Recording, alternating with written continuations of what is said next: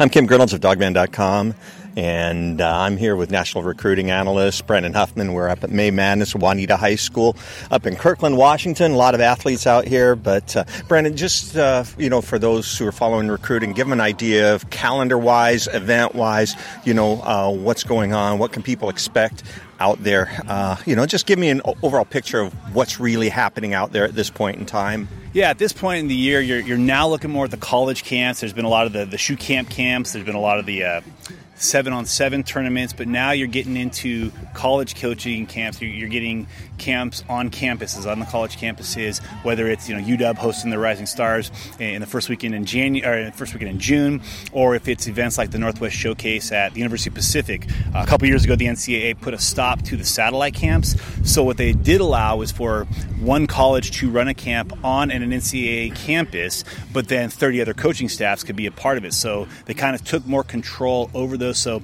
Northwest Showcase next week at the University Pacific, uh, Pacific University, sorry, uh, in Oregon. There'll be about 30 staffs there the same day that Washington's hosting the Rising Stars, and then two weeks later, Pacific Lutheran University and down in uh, Puyallup will be hosting a camp. Washington staff will be there. Eastern Washington staff will be there. Some other D2 and D3 programs will be there. And there's about 25 high school programs that'll be there. So you're seeing a lot more high school teams traveling to camps as they really turn the calendar now to it being about your high school football program with spring ball starting here very soon in the state of Washington. Then you have the opening finals, uh, Elite 11 finals in the month of June and into July. And then you got a little bit of downtime until the football season starts. Is everything geared up? I mean, are we winding down on the qualifications for the for the opening? Yeah, How, I mean, what percentage is full is that right now? Would I, I, would say it's probably about eighty-five percent full, and the only reason it's not hundred percent full is you have the Elite Eleven finals next Saturday and Sunday. Where's uh, that at? In Los Angeles. Uh, Dylan Morris has already been invited. In fact, there's two players from the state of Washington going down: Dylan Morris and Cale Millen. Uh, but there's 24 quarterbacks invited to the Elite Eleven finals down in Los Angeles, and then from there, 12 more will make a. Uh, will do enough to earn an invitation to the opening Not 12 finals. more, 12, 12 I'm sorry, 12, 12 of that 24. Of that 24. So half that field will be whittled it'll be whittled down to half and those 12 will be the quarterbacks that go down to the opening finals and to a team for six teams down at the opening finals which are now in a change up from years past We're in Frisco, Texas at the Star uh, right there the Dallas Cowboys practice facility.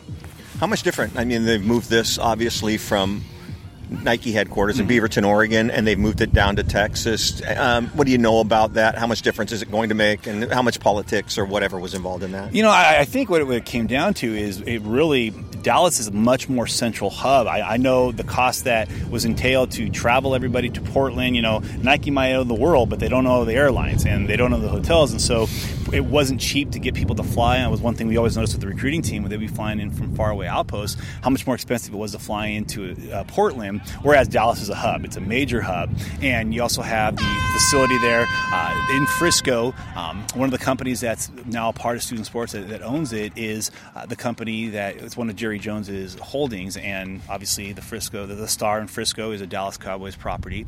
So it's much cheaper. There's a hotel on site that actually connects to the Star where the players will be staying, as opposed to in years past when they were staying in Lake Oswego and they were busting in to Beaverton each day. So I think just from a cost standpoint, it made more sense to do it in Dallas because of its central location. Uh, but also, I, I, think it's you know, you're seeing a little bit more guys from the state of Texas being invited this year, and maybe it's just a coincidence. Obviously, te- Texas always does provide a lot of top tier talent, but I, I, did notice that there just seemed to be more guys from Texas going than maybe in years past. Do you think this is going to be something that's going to be rotated around, or is you think it's going to be stationary in Dallas for a while? I would bet it's got to be a couple year deal in Dallas before they move it, but it, could also be that there's so much construction going on at the Nike campus. I mean, you've been down there the last three or four years. It feels like they've been doing construction on that campus for the last three or four years. Um, and obviously, as they've expanded the campus and they've cut down on parking in certain areas, and it's just it was a little bit of a traffic jam getting in there and out of there. And so I, I would imagine they won't bring it back to the Nike campus until you're probably seeing that campus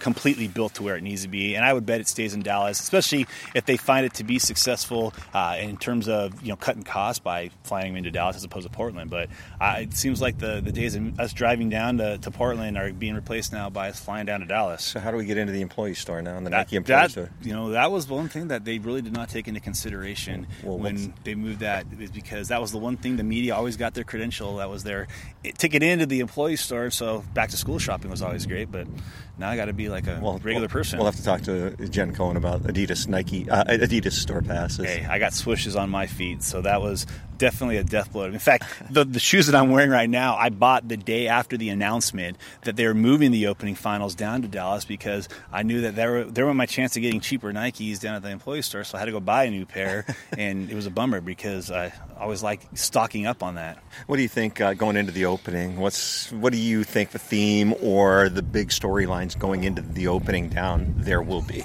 You know, I think one of the big stories is just how good this 2019 class is across the board, and especially in the West. It, it, seems like this talent in the 2019 class is down in comparison to years past. Um, a lot of guys that have been invited to the opening finals that in previous years probably wouldn't have been because there were just better players and depth wise there was a deeper talent pool. So it, you know that's the a great equalizer in a sense is you get to see the top players from around the country going against each other in this environment rather than just top players in the certain regions going against each other in those regional camps. So you get a chance to see just how good this class really is, um, and, and, I think you also get to see some of those guys that maybe are a little bit more unheralded that end up going to the event and putting on a show and show that hey maybe they should be considered much higher up uh, than some of their peers at the same position. So I, I really want to see some more guys emerge. I, I, last year out west, you had a couple of guys that were really dudes. The year before that, you had a dozen five star guys, and just about every single one of them played as true freshmen. You know, and right now, I, even the top two or three guys out west, Bru McCoy, Kayvon Thibodeaux, you're just kind of like, I mean, they're good, they're they're top tier guys, but they're not the dudes compared to previous years. So I think this will be a good week, kind of a put up week for the 2019 class and the select 2020 guys have been invited. Well, I think you know one of the things that I get most when I was going down to the opening, it wasn't just looking at the talent, but seeing how the top tier talent reacted being around the other top. The interaction oh, with yeah. those guys is real.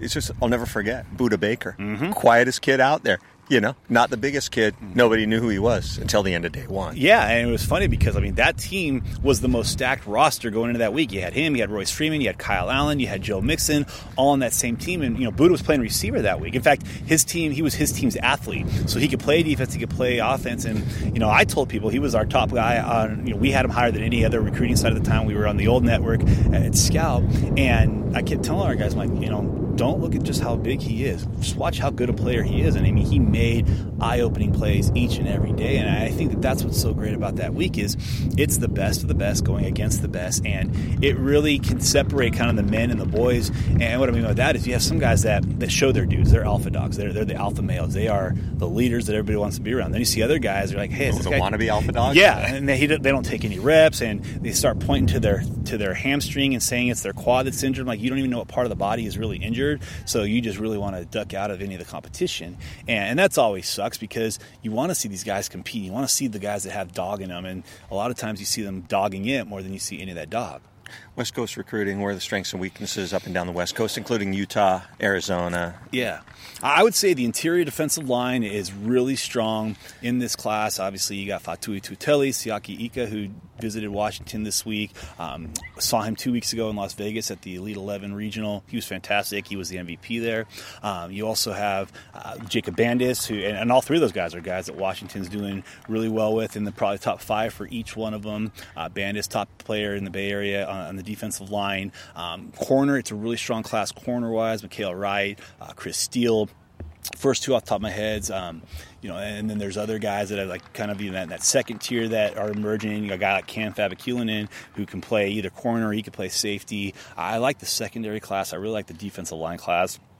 Linebackers got some strength. Um, you know, quarterback, it's generally a weak quarterback class out west. There's a couple of top tier guys and then a couple of guys that are, you know, going to be really good with those clipboards in their hands and wearing headsets and a lot of career backup types in this class. Like, you know, you, look at some of these past quarterback classes out west, you saw some dudes. You saw guys that were coming in and starting as true freshmen that 2015 class with, you know, Sam Darnold, Jake Browning, Josh Rosen, guys that, you know, were instant impact players or long term impact players, but ended up being a pretty strong class.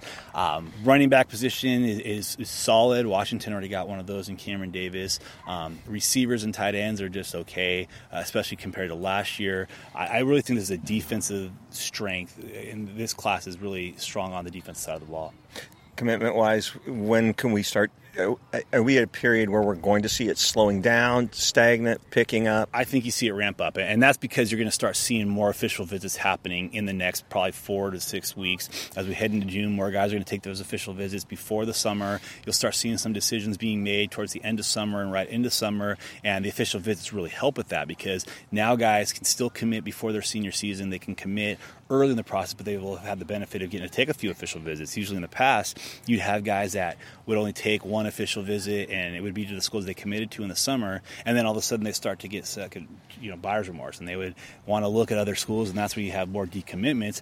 It seems like it's been slower commitment-wise this year, but I think guys are generally wanting to take those official visits in the spring because that allows them to get a real good look at the schools they're considering and then they make their decision rather than making their decision before they get the good look at schools. So I think the next four to six to eight weeks leading up to right after the opening is when you're going to start to see a lot more action and movement in commitments.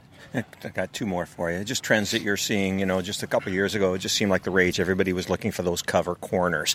What's what are coaches trying to find out there? Maybe that they weren't looking for more. They're always looking for edge pass rushers, but mm-hmm. they they don't exist. But you know, what's the trends out there right now? Well, I think you're you're seeing a lot more scat back. A lot more schools are looking for scat back types rather than pure power backs. It used to be that if you were 6'2", 220, you were heavily pursued by everybody. Now, if you're a big power back, you're getting less and less schools looking at you. You're getting fewer schools that focus on more power backs. So if you're a scat back type, you're being you're seeing those guys get recruited a lot Chico more. McClatcher type. Chico McClatcher, um, you know, guys that can do a lot of damage with their hands, catching the ball out of the backfield. Be key using could be used in a myriad of ways rather than you know just catching the ball or just running the ball.